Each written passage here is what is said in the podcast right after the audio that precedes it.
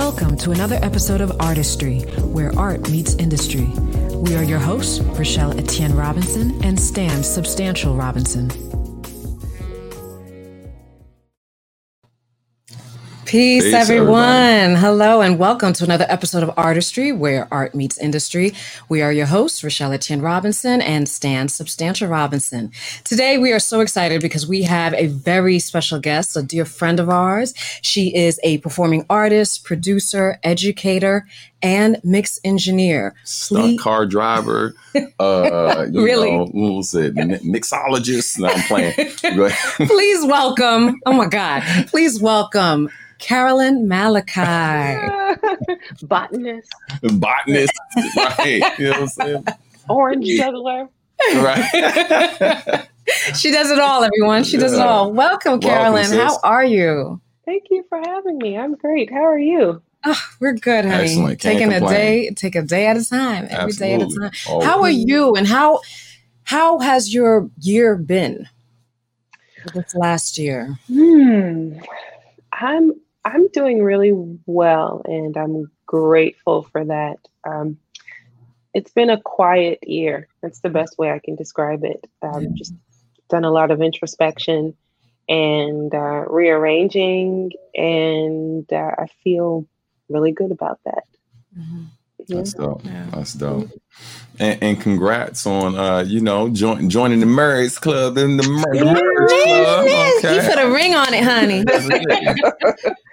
Congratulations. Yeah. Thank you. Thank you so much. I mean, it's and we were talking before the show started and I just will say it again. It's like uh, you know, being at a slumber party with your best friend and you know your parents never come home. So. I yeah. love that. That's dope. That's that. dope. Bars.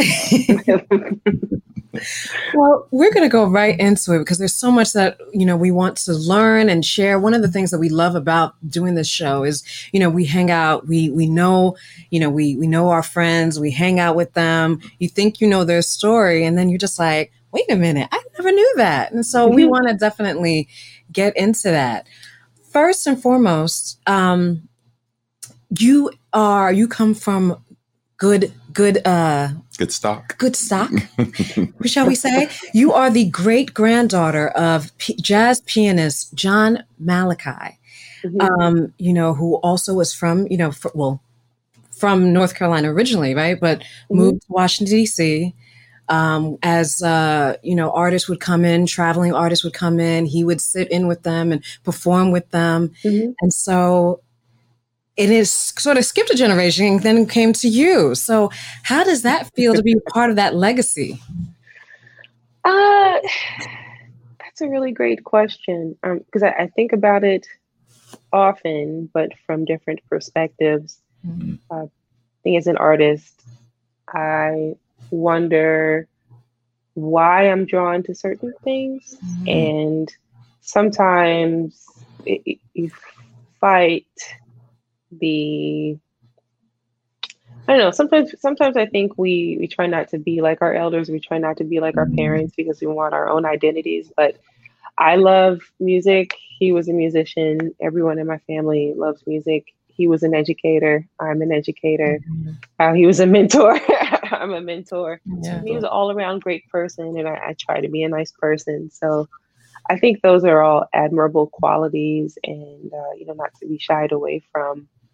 Um, but so it just feels like I'm I'm walking my own path, but you know the the way was sort of paved. I'm just like you know lining up the pavers. Yeah. yeah. Yeah. No, it's great. What would you say was your first introduction to the arts? Oh, my first introduction to the arts, I think official in- introduction to the arts was through Miss Carol Foster at DC Youth Ensemble.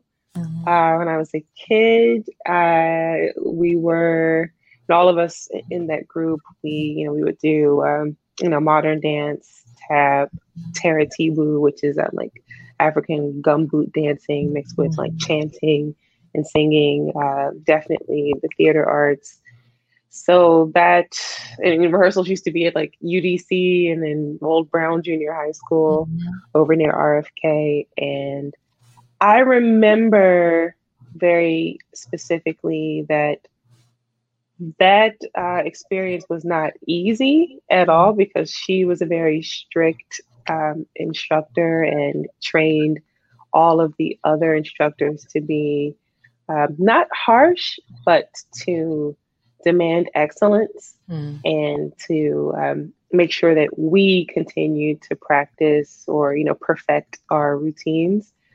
And uh, we weren't allowed to stop until you know what we were presenting was perfect. And i, I know that that left an, indelible impression on me yeah. Sure. Mm-hmm. Just to uh, circle back real quick, I wanted to ask you because um, while we're thinking about like when uh, you were introduced to the arts, uh, mm-hmm. I'm wondering if you like how much you knew about your great grandfather um, um, prior, or if it was mm-hmm. something that kind of came up as you started to dive more into your creative zone. Yeah. So it was. I I didn't get to spend a lot of time with him mm-hmm. um, because he passed when I was very young. Mm-hmm. But the hey, and fun fact, if you looked at my father today, you would be you would think you'd be looking at the same person. Wow. It's weird. Wow. They look just alike. Like they have the same hands, everything, same face. It's crazy. But um, the stories that you know I was told about him, it wasn't as I knew that he was an artist. I knew that he was a musician, but that's not really what my family talked about so much. It was like, well, when you were little, he used to call you Cookie. Aww. Or, you know, when um, you were little, he used to admire the fact that, you know, sometimes, Carolyn, if you would like stumble a little bit, but you would never fall when you were trying to walk. Mm. Like, those were the stories that, that were told. Um, it wasn't until I really um, got into music that my father and my my uncle, my great uncle, would start to tell me these stories about like him hanging out with Dexter Gordon or Sarah wow. Vaughan, and like you know all those those family stories started to come out, and I was very surprised when I was having. Um, and I was like, really, uh, I think because of the Grammy nomination, like kind of forced into the spotlight. I think those mm-hmm. stories really helped me, um, you know, mm-hmm. just yeah. manage my own expectations and then decide how to be in in those kinds of spaces. Yeah. So. Mm-hmm. You know, you've had an extensive um, career as a performing artist. Um, mm-hmm. you've traveled the world. Uh, as you mentioned bef- earlier, you know, you are a Grammy nominated artist uh, for your single Orion. Um, what does it feel like to now have that title? You know, forever. Grammy nominated until, of course, Grammy winner. Um, you know what does that what does that feel like? Oh and uh quick correction it's uh oh, orion. Orion i'm sorry. Thank you. Thank you. no problem, no problem. Uh no doubt a you know grammy nomination is a huge honor. Absolutely. It, it, it's uh you know the grammy awards are are peer recognized awards. And um it's it's amazing to have you know your colleagues say hey we think this is of you know a, amazing quality. We love this work of art and we want to say hey we love this but in the form of uh, a grammy award nomination. Oh man look at that haircut. Uh, so it feels really great. Um, i'm i'm very proud of my service um, when it comes to the Recording Academy, which is the nonprofit um, that produces the Grammy Awards. Um, I, I, joined as a member 10 years ago, and today I am a member of the Board of Trustees. Mm-hmm. So, you know, a lot of, I, I feel really proud being a part of a lot of the positive changes that are happening at the Academy that I'm quite sure will, you know, create more opportunities for other artists, uh, other independent artists coming down the pipe. That's dope. Yeah.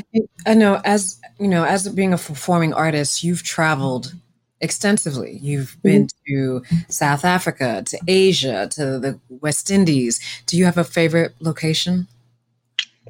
I do. I do. There's um there's no place like well there's, there's two and for two different reasons so for me there's no place like johannesburg mm-hmm. South Africa. Um, and I'm very much, you know, I very much love that place um, because of the experiences I've been able to to have there as an artist. You know, perform there like three or four times, and you know, stay and be appreciated, and also to just learn. That was my that was my first. So Johannesburg was my first trip to the continent of Africa, wow. and the first time I went, I was, you know, with Asheru and some other artists from DC. Uh, we were all guests of an artist by the name of Hip Hop Pantsula. And yeah, you know, rest in peace. He's definitely um, a brilliant soul. But one thing I noticed, and this is why um, this artist made such a profound impact on me, um, he, in terms of like popularity, mm-hmm. concerned, um, he was very much on the level of like a, a Kendrick um, in South Africa, and we were there with him. I don't want. I don't think it was like at, at the height because he got even more popular, but he had a huge fan base. Just the kind of person where you know they, they go outside, somebody's gonna like scream and you know point. Um, and I remember several times we would be, you know, all of us in a group, we would be in like, I don't know, a restaurant or a mall or just, you know, walking down the street. And he always handled those encounters with such grace and such mm-hmm. humility. Every and it was just consistent across the board every time. I mean, no matter if if he was being held up, meaning like if he was going to be late for something, but he always took time, uh, you know, to treat people like people and not like obstacles um, who were like in the way of him doing the next thing. And I'll always uh, remember that, and uh, I, I, definitely have adopted that, which is difficult because I have a lot of anxiety when it comes to um, crowds. Mm-hmm. But I, I, do know his example really, really helped me. Um, you mentioned traveling, so in right around 2016, I had a yeah, I was doing a, a tour throughout China. We were going to like you know seven different um, areas around the country and in this one show, it was in like a university gym. It was like mm-hmm. just packed to the rafters. And I I noticed halfway through the through the last part of the show, it was halfway through the encore, um, the lights came up for a second, and I noticed that like there were no people in like the in the nosebleed section anymore. I was like, oh, they must have got tired and left. But at the end of the sh- at the end of that song, um, the lights came up again, and I saw that all those people had migrated to the, the front of the stage. Wow. When we said thank you, good night, they all rushed the stage, and wow. the the boards of the stage were like wow shaking. But I remembered in that moment the grace of HHP. I was like, well, let me just be calm and try to, mm-hmm. you know, not freak out. But there are literally hundreds of people, um, you know, climbing onto the stage, and um, I, um, yeah, that was that was nuts. So anyway, I, Johannesburg for sure, and then uh, St. Thomas. Mm. St. Thomas. Yeah. Yeah. It's, St. Thomas. I mean, right. it's right. The beaches. Right. Yeah. Like, listen. Yeah. I could, yeah. I could picture it the moment you said it. You know what I mean? So yeah, look, we we get it.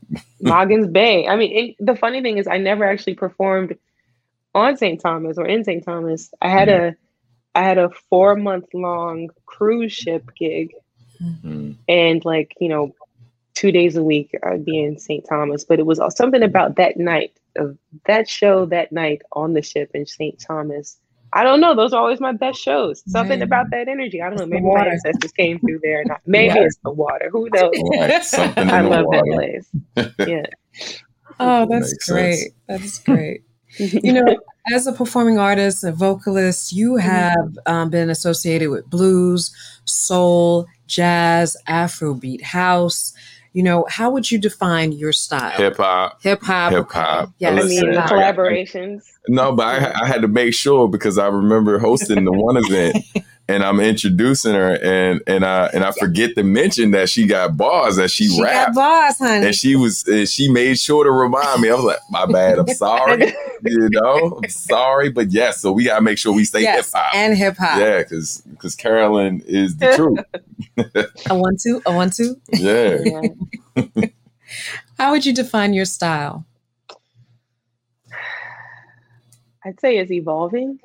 Mhm. And I think I've just recently given myself permission to to evolve. Um, I think it's taken about a decade to get back to where I was before I felt like I had to fit in again. Mhm. So uh, I'm over that, and now I'm just writing from that very, very pure and curious place. Um, and I think I, maybe I should expound a little bit just in case anybody who is listening and wondering um, or are interested in hearing more about this part of the journey. So um, I think there was a time when music for me was the release valve Mm-hmm. and you know when i was writing or in the studio or performing you know it was like i i'm sharing something and i'm presenting this energy that is allowing me to feel better. And there was a moment when that switched and it was a and it wasn't that the music was the release valve for me it was music was the stressor i mm. put so much stress and so much force into the music and i think my music really started to to sour a little bit. And um i feel like i'm back in that place where I, i'm a little bit wiser now like i don't have to i'm not stressing the music you know i'll, I'll put the stress in life or, or wherever else it needs to go but music needs to continue to be that release valve for me like that that mm. fun yeah. Yeah. so i'm having fun again and i'm grateful for coming back to that That's Yeah. dope. Mm-hmm. No, I, I I completely hear that. I know for us, you know, Stan and I we met at Pratt. You know, going to an mm-hmm. art, when you go to an art and design school, you know, for at least for me, I speak for myself. Like, you know, people have you grown up talk people telling you, oh, you're so good. You know, this is this is what you do. This is your passion. This is your purpose. Da, da, da. And then when you go to art Mhm. school, it becomes work. You know, it wasn't fun anymore. And Mhm. so I think that that happens to a lot of artists when Mhm. it sort of becomes work you know as important as it you know as the business side is but it's, it's easy to lose out on the fun and the Yes. enjoyment side of it Yes. You you know that's I think it's really critical what you said. Um, for a lot of artists, the dream is to be able to work full time in our craft, yep and that's my dream, and I get to live it. I'm really grateful for that. Doing it, however, um, and being happy, I think requires expanding maybe our view of what in your craft means. mm-hmm. So I want to say 2014, I thought that meant just performing all the time. Mhm. And so that is the moment when the music became the work, Yeah. the it, the job. Mhm. And it became about you know, like getting the gigs. And you know, I definitely went into like a survival mode and I wasn't thriving. But it's okay to do things like if you want to work within your craft, I mean, I'll just, just take it from me. So I, I for me the craft is music. And you think about it as like one big pie. And I, my pie has three sections. It's engineering, music is one section. Teaching, you know, music production or teaching audio production, that's another section. And then, you know, the, the making the art, performing, producing, writing, that's another, you know, section of the pizza. And all of that is, you know, my little pie craft, if you will. And the, the beauty of that is, I mean, we, okay, so if we talk about it like, uh, I don't know, Robert Kiyosaki or one of these people, it's three different streams of income. Yeah. So if at, you know, if during the summer months, you know, I don't want to teach, I don't have to. If during the winter months. I don't want to perform because I'm not really feeling it and it doesn't feel natural. Or I don't want to write. I don't want to put uh, put out music. I don't have to mm-hmm. because there are two other streams of active income. Word to artists: If you are able to generate income for yourself, please um, please make a way to save for and invest mm-hmm. because mm-hmm. you definitely want um, you know as a creative person you want something that's going to generate income for you while you sleep so that you don't have to do things like go into debt to produce your next project yeah. or stress yourself out uh, you know trying to survive. And these things take a lot of time to build but I, I, they're they're well worth it and you'll definitely see the results if you're strategic yeah, listen, uh, you know, you got me over here thinking. I was like, man, I feel like I need to develop like uh, a button with a sound that whenever a guest that we bring on the show brings up passive income, especially if we aren't the ones that bring it up, because we teach these workshops mm. educating people on passive income all the time, and mm. um, and it was a, a a large reason why like last year was one of our most successful years as a company because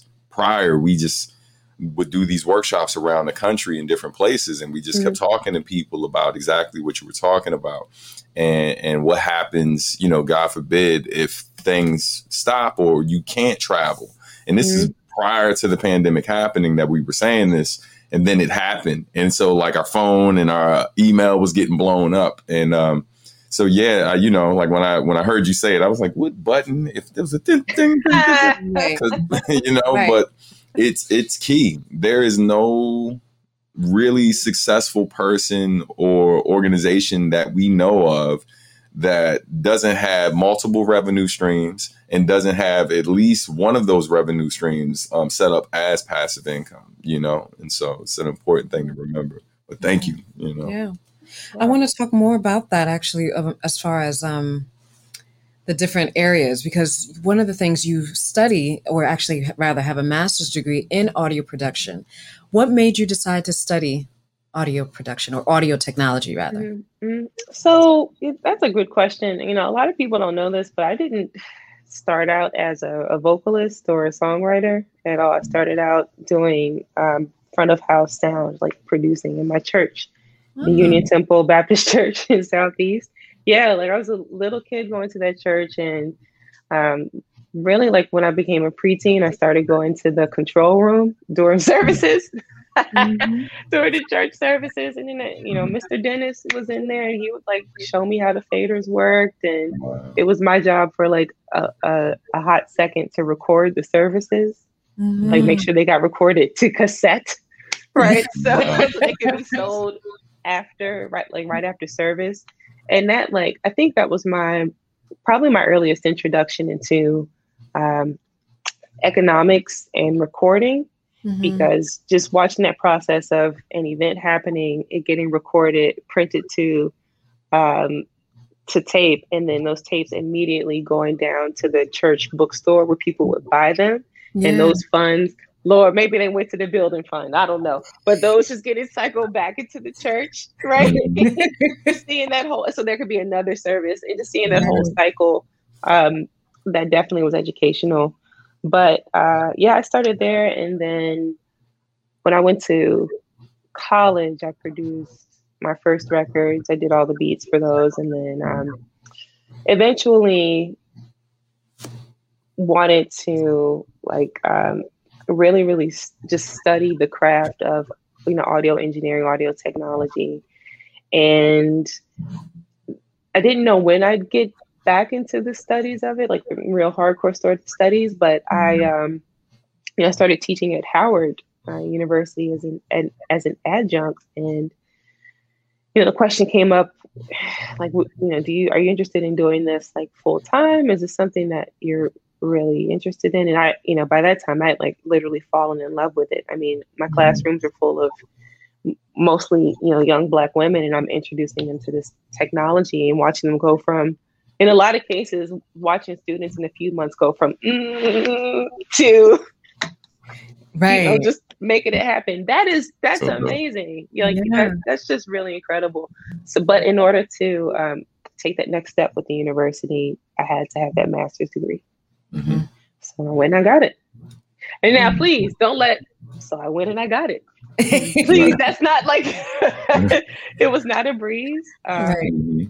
at all. Definitely had a couple panic attacks. Um, during that time frame. Oh wow, they still have not changed my that is okay. we over here dry snitching. Oh, I think I'm really sensitive to the picture thing. I don't know. Look at those curls. Anyway, um, so this was what in 20, 2019. No, I graduated December of 2019. Mm-hmm. Yeah. Am I? Yeah. I mean, I know we lost a year to COVID, so time is just warped. Yeah. So, um, but during that those two years of grad school, um, I was, you know, performing, teaching, doing internships, uh, taking classes, and running my business. And uh, you know, my husband, God bless him, he was willing to like rock with me for, I mean, he has my back forever, but I was like, look, mm-hmm. for the next two years, babe, I'm probably going to be incognito. And he was like, you know what? I got you. Oh, that's dope. Do you? I got you. Yeah, he was like, I'll take care of, you know, I, I got you. I'll take care of you. You're good. Um, so, I mean, I just did what I had to do and, and got through it. And now, now when I'm in the classroom or I'm at my gigs, um, I'm I, I can, well, let me say it this way. The strategic reason for getting the master's obviously was, um, you know, definitely uh, pursuing that opportunity. But, and that's, sorry, that's the strategic reason. The emotional reason is, and this is the thing that kind of pushed me over the line to do it.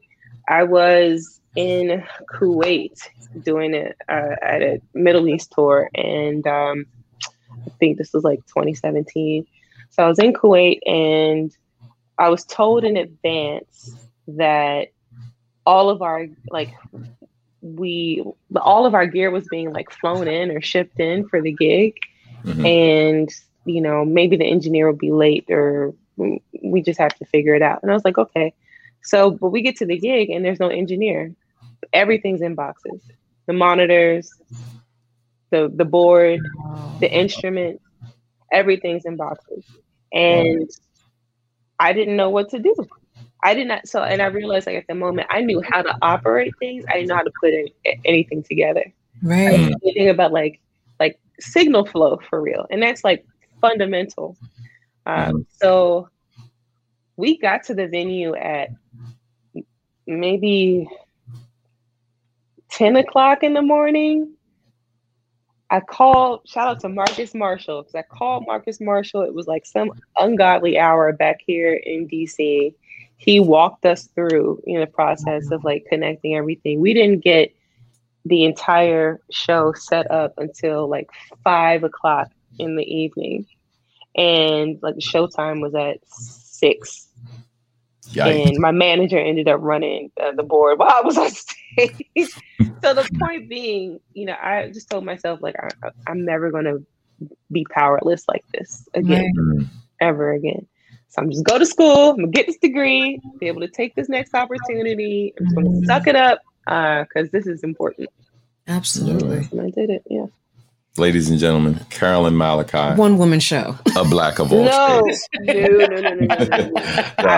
the team, the team, it's an invisible team, you can't see. no doubt. Oh my gosh. You know, you mentioned um, you're, you know, going to Howard University, and we, we, have to mention, of course, it is the Cathy Hughes School of Communication at Howard University. Mm-hmm. And so how does it feel to be a part of such a historic institution and to be mm-hmm. able to mm-hmm. contribute, particularly mm-hmm. in, a, in a in an arena that has been has been historically been very male dominated? And it's very so, male and it's very white. Yes, mm-hmm. yes. And so, how how are you seeing it change? Because you, you, mentioned a classroom full of women. Mm-hmm. Is, are you mm-hmm. seeing more of that? Like more women are are enrolling and, and pursuing this career as a career? Mm-hmm. So I, I'll just say that I went to two PWIs, um, undergrad and, and grad school, and being at the HU, Um, being at Howard uh, in the Cathy Hughes School of Communications, that is a very precious place because students come there to learn how to tell our stories, learn how to tell their stories. Yeah. And you know, I'm not in the music department, I'm in communications department. And so all of the students that come to me, you know, they're learning audio production, they're learning audio technology to support their storytelling, mm-hmm. their compelling, you know, storytelling. And that's that's a huge, huge responsibility. Um, I just I, I just feel like it's an amazing honor and I'm I'm grateful, you know, for every student that comes through the door, even if they don't understand why they have to take this class. I'm like, just trust me, just trust me. By the end of this, you know, you'll understand. Um, you'll understand why why you need this, and you'll be able to, you know, sometimes you know, be a one woman, you know, unit out there, yeah, or one person unit. Yeah, yeah. Wow. You've done some study and some research on blockchain technology and data mm-hmm. sonification. Can you mm-hmm. talk to us about that, what that is? I can speak a little bit about it because um, the project I'm working right now is, is proprietary, but mm-hmm. basically, what I am exploring are the intersections between smart contracts and um, data sonification, which is the representation of data as sound. I mm-hmm. believe there's a way to merge the two in an effort to um, compensate musicians uh, and other performers for doing these um, free to very uh, minuscule, minim- minimally paid gigs yeah. online. Uh, I don't think virtual um, performances are going to go away. And I, I do think that we need a way to make sure that folks receive um, an honest pay and immediate pay for uh, the creative services that that we provide. Um, specifically, my focus is Black women, you know, mm-hmm. women of color, but Black women in particular. Um, especially if you look at the economic fallout of the pandemic and you mm-hmm. realize who was able to keep their job, who was able to stay home, who's considered essential, mm-hmm. but having to be out, you know, exposing themselves and their families uh, mm-hmm. to to the virus. Um, I, I, definitely am, am, working right now to to build a system that's going to benefit all creators, but I'm I'm focusing on Black women. Yeah, that's powerful. How has your um, experience been um, during the pandemic, uh, performing virtually? How has like you know um, how did you pivot and mm. how did you um, adapt to it i have to be honest um, when so when the pandemic hit i think a lot of a lot of artists you know I, the reaction that i saw from a lot of folks was okay i don't have any live gigs uh who can I get a virtual gig from that I can, you know, perform? And, you know, I kind of fell into that a little bit, but mm-hmm. I realized that I don't like it much mm-hmm. because there's no interaction really mm-hmm. uh, with the audience. And this is something else that my research touches on. Um, there's a, you know, and, you know, you know this from doing you know, 100 million, billion, trillion shows, uh, that back and forth with the audience is critical. Mm-hmm. It doesn't just, you know, make you feel good as a performer. It tells us where to go. It tells us, you know, what is where is the audience right now? How are they feeling? Do I need to do this next song next or do I need to change something around? Right. What do I need to say to keep them motivated? And so when you're performing on a platform where there's one way communication and just you to them, and then their feedback to you is, you know, via text or emoji, like you, if you're a musician, you have, if you're a bass player and you got both your hands on your instrument, how can you like, I'm sure there's a way to do it. I'm sure mm-hmm. there's a way. It's 2021, but it's not easy. And I, I really miss that um, one-to-one communication. Also, one-on-one communication. Also, I miss um, I just miss hearing the sounds of spaces. Mm. Does that make Does that make sense? Yeah, mm-hmm. absolutely. Like when you perform in a cathedral and the building is just awash in sound, or like when you do a, a stadium, form a stadium at a stadium, and you hear it's just so wild that sometimes so many people can make. All right, this might not make sense, but like the if you compare uh, a whisper or a roar in a, a, jazz club to a roar in a stadium, it's two different sonic experiences. Mm-hmm. I don't. I mean, I'm not going to wax poetic about it, but there's just there's something about spaces and how sound performs in spaces, different spaces that I really love. That's part of the experience, you know, yeah. for me as a performer. I love it, and I miss I miss spaces, and I miss people, like actually hearing people. Um, and sometimes like the virtual, like I've been asked to, or I've like I've had to like recycle a virtual performance where like I filmed it for one uh, entity, but then another entity is like, yeah, just send us that one. I'm like, that's a little disingenuous to me. Like that, mm. I I did this show for this crew. Like, mm. Let's do something for your for your folks, something that's authentic. Um, mm. So yeah, I'm, I'm not the biggest fan, but I think I'm I'm hopeful that the research I'm doing now will solve those sonic problems and solve the, the issues of communication and solve the issues of prompt, accurate compensation for performers. You know, did you want to add? Let the church say amen. amen. Yeah, I mean, a lot of your work is, uh, you know, is advocacy. You've you said you volunteered with Capitol Hill Jazz Foundation as well as the um, Academy.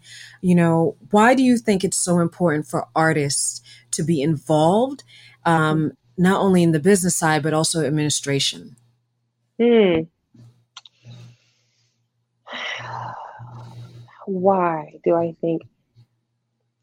So, can I rephrase that a little mm-hmm. bit? Sure. I'm I'm a big sister. I'm the first born of of three, and I I don't I don't think every artist should be involved in administration. Mm-hmm. I don't mm. think every artist should be in leadership. Some people, their gift is they can focus on one thing and be exceptional at that, and they can make music so brilliant and so wonderful and so consistently that that is what they choose to do. Maybe that's what they feel they need to do. That's what fulfills them. I don't think an artist like that needs to be, you know, teaching or on a board of anything. Mm-hmm. For for me, if they unless they want to, then yeah, whatever. But I don't think people should be. I think the point I'm making is I don't think people should be forced into service if it's not for them, because that artists that I just kind of uh-huh. described, they might be one to be out in the street protesting.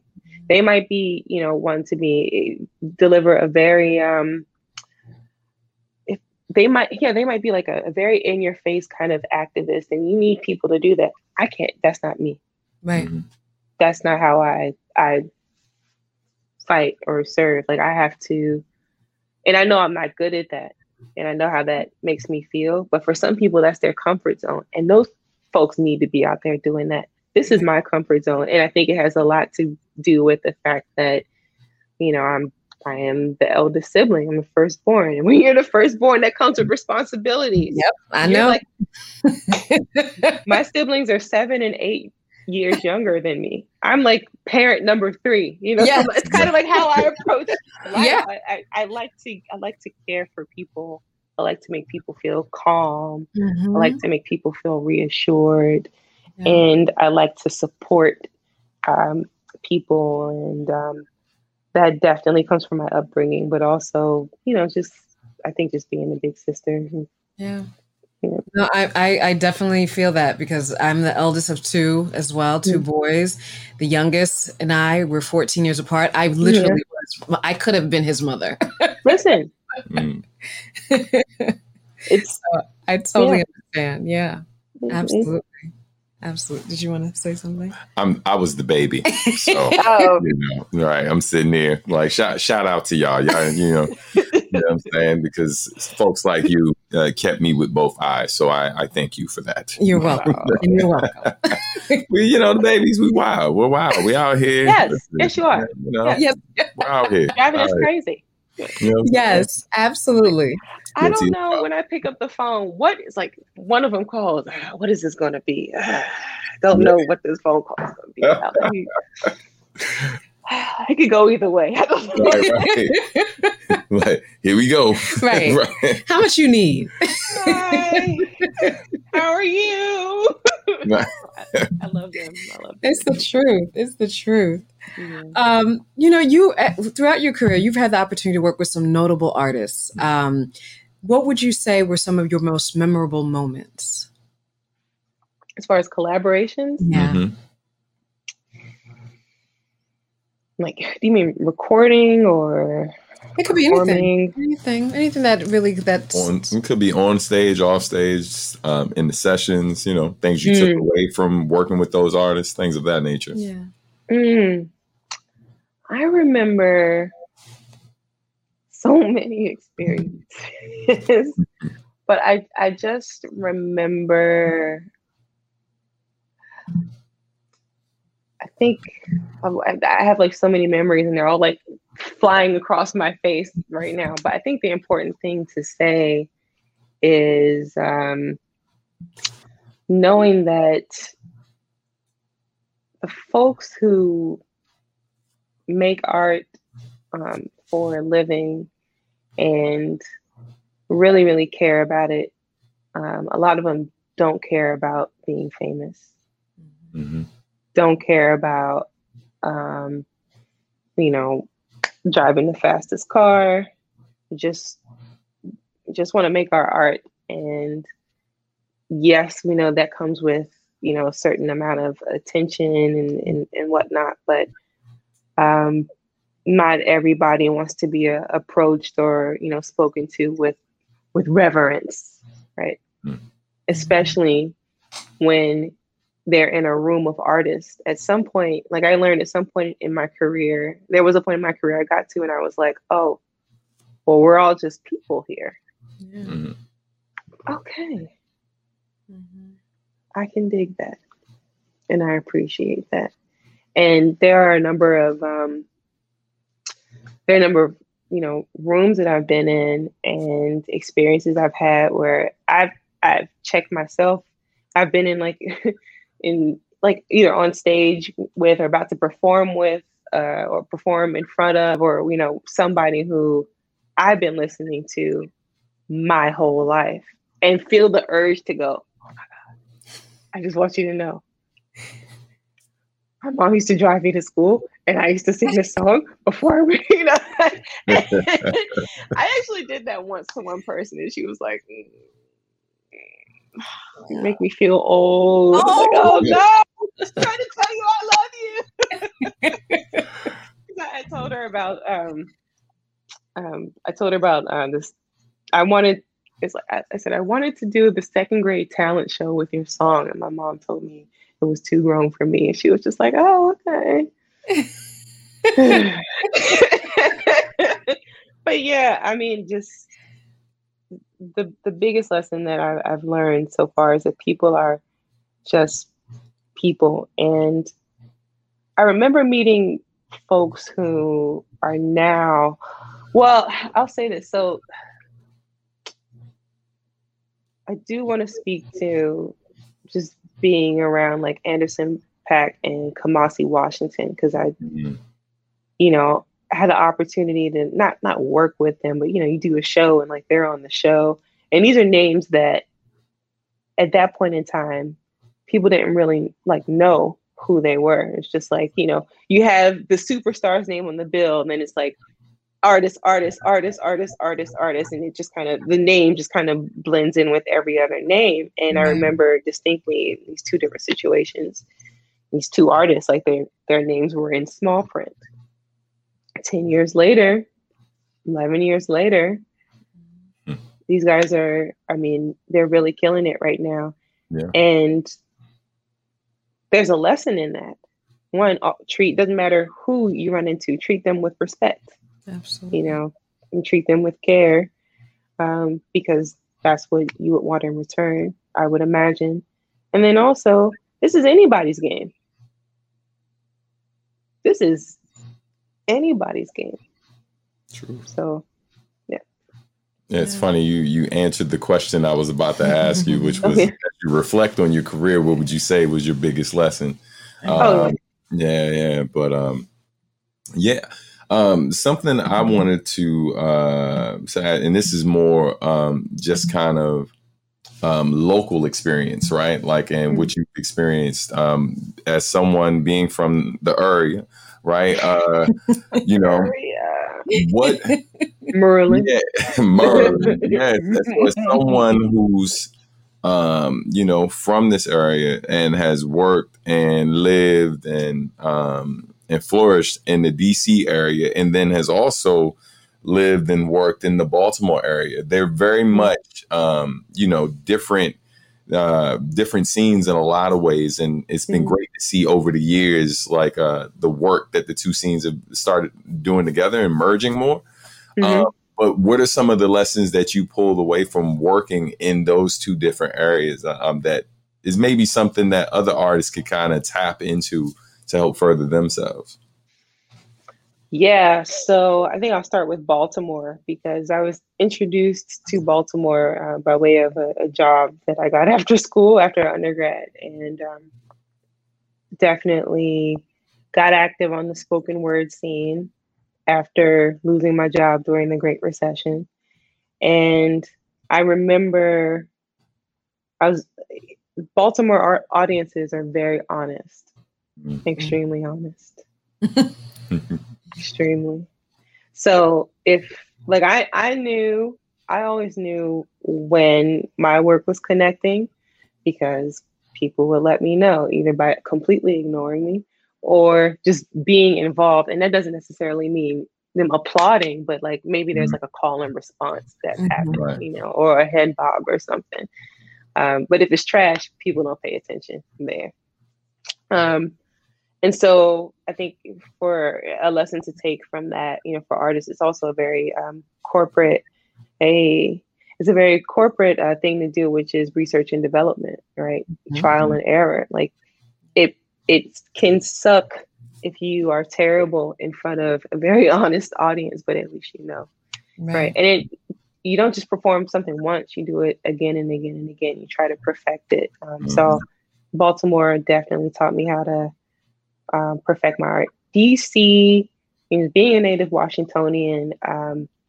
the the DC finesse game is strong amongst uh, artists in DC. But DC taught me how to um, learn about um, being an artist from an institutional perspective. So uh, through DC, I learned about grants.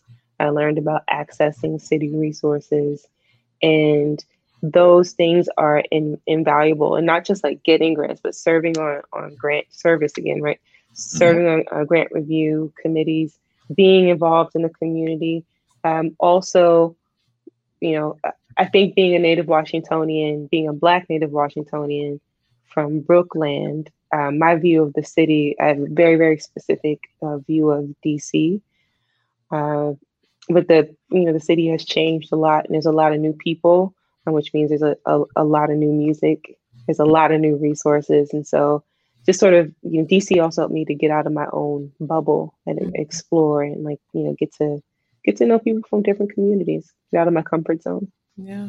For sure. You got to do that. Absolutely. Absolutely. Mm-hmm.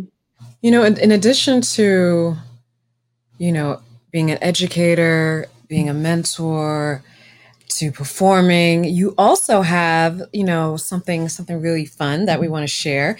If you Uh-oh. could tell us more about your podcast, Grits and Gari. oh, I want to say that I'm making Grits and Gari a student project, but uh, and that is because, and I'm very very proud of this. So I've been brought on as a producer and host of a podcast called currently called SRP Unerased. Um, and if you, the podcast is available on Spotify and, you know, Apple Music and wherever you listen to music. But that project is just a dream come true. Um, it's it, was created by uh, Gwen McKinney. Uh, she is like our our fearless leader, and I feel so proud to be working on a very very serious um, production that focuses on authentic um, Black women stories, mm-hmm. um, just diverse perspectives of Black women, and then I've been able to talk to you know some heroes of mine, Susan Taylor, Julianne Malveaux wow. It's just been really great to to talk to folks like that and um, learn not to fangirl. Again, but no, it's, it's, a it's a really really beautiful um, podcast, and um, I'm I'm really glad to be part of that team. It's a huge honor. Oh, that's awesome. So, so when do you sleep? Listen, I'm so remember. So I was talking to you about that pie, right? Yeah. Mm-hmm. So I'm not doing all this at once, right?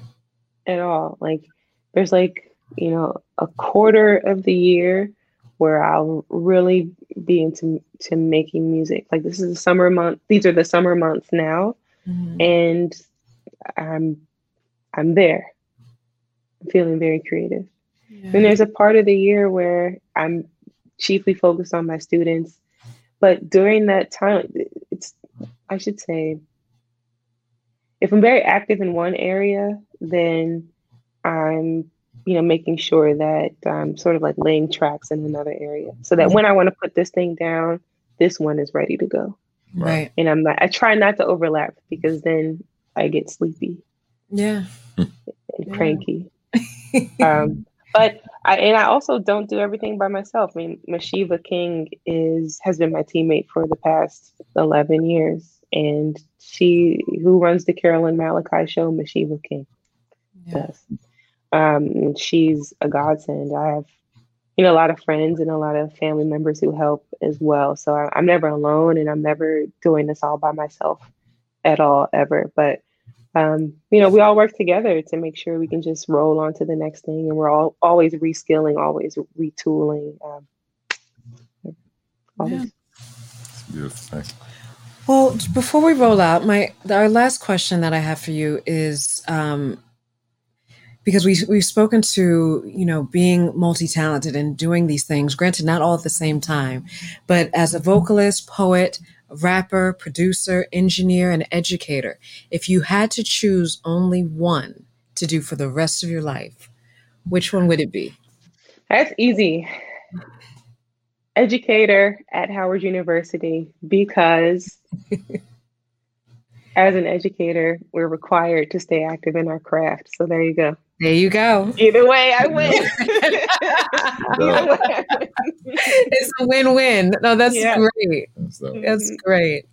Well, this is amazing. Thank you all. Oh no, thank you. No, thank you. This was awesome. Yeah, no, definitely uh, appreciate you for making the time and, you know, the I mean, you've had an amazing journey, and and it's been it's been dope to watch, um, and and collaborate from time to time, and you know, yeah, man. It's just yeah, man, just super proud of you, and um, you know, you're you're the prime example of why we do this, right? Mm-hmm. Like one of the um, one of the uh, catchphrases that we use is, um, you know, to describe this is "my friends are dope." Like almost every guest that um, that we've interviewed, they're people that we have relationships with, mm-hmm. right? Like they they are actual friends and um, um, or people that we just really believe in what they do, and uh, you know, we're we're trying to teach people to kind of just look look closer to them because I think a lot mm-hmm. of times artists who are coming up. Um, and really trying to make a name for themselves, they oftentimes look outside of their circle um, mm-hmm. for saviors or opportunities or people that will lift them up. Um, and they don't realize that a lot of the people who are going to help you along your journey are, are standing with you already, right. um, or are you know are just uh, maybe a few open mics away or a few whatever away, um, or in that same classroom with you, right? Because mm-hmm. uh, some of the guests have been college, uh, you know, friends of ours, and um, but everyone has seen success in a lot of different ways, and and your career has been amazing to follow because you keep redefining uh, success for yourself, and that's that's what it's all about, and it's beautiful to see. And so, you know, we're hoping people listen or, or watch and are inspired by your journey, and they they follow you so they can keep um, you know, finding more inspiration. You know what I mean? So, Oh, and something I- has to, I'm sorry, go ahead. No, I was just gonna say I'm I'm really I appreciate that, and um, yeah, I'm just I'm just always learning. Yeah. Yeah, I was just gonna say, it just it's something to be said about also the fact that you're back home. You know, I mean, you could be Mhm. literally anywhere, Anywhere. in the world, but you're but here you're here and be at Howard University at that. You know, Mhm. having been born and raised here and to come back and to give back, I think, you know, is amazing. So I think that was, I think that's great. I think that's great.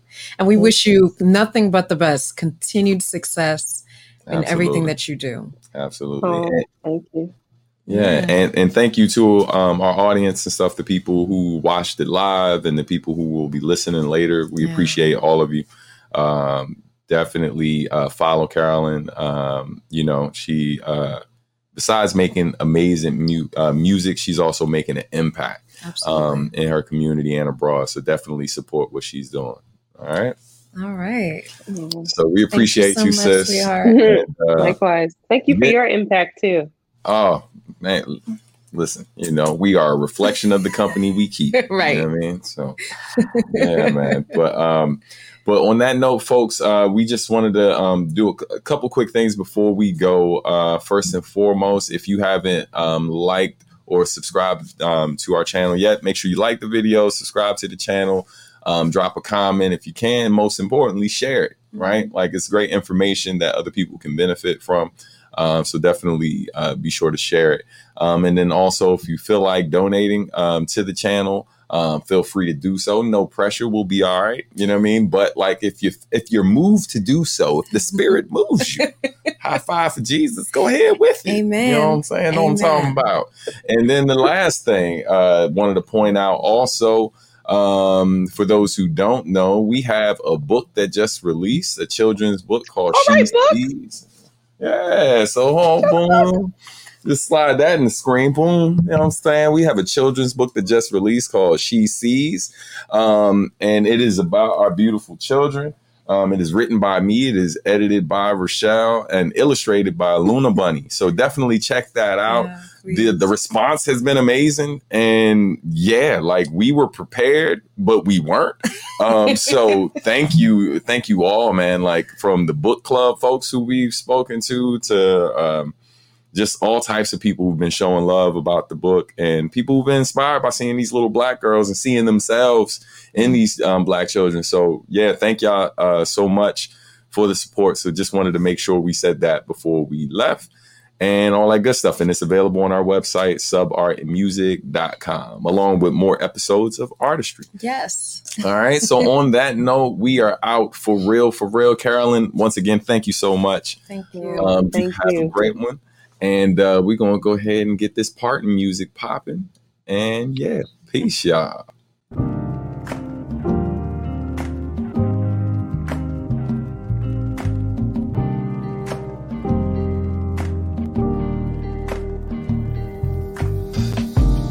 Thanks for listening to Artistry, where art meets industry. This podcast has been brought to you by Substantial Art and Music. For more information, please visit www.subartmusic.com. You can also follow us on social media at subartmusic. We'll see you soon. We'll talk to you soon. Peace.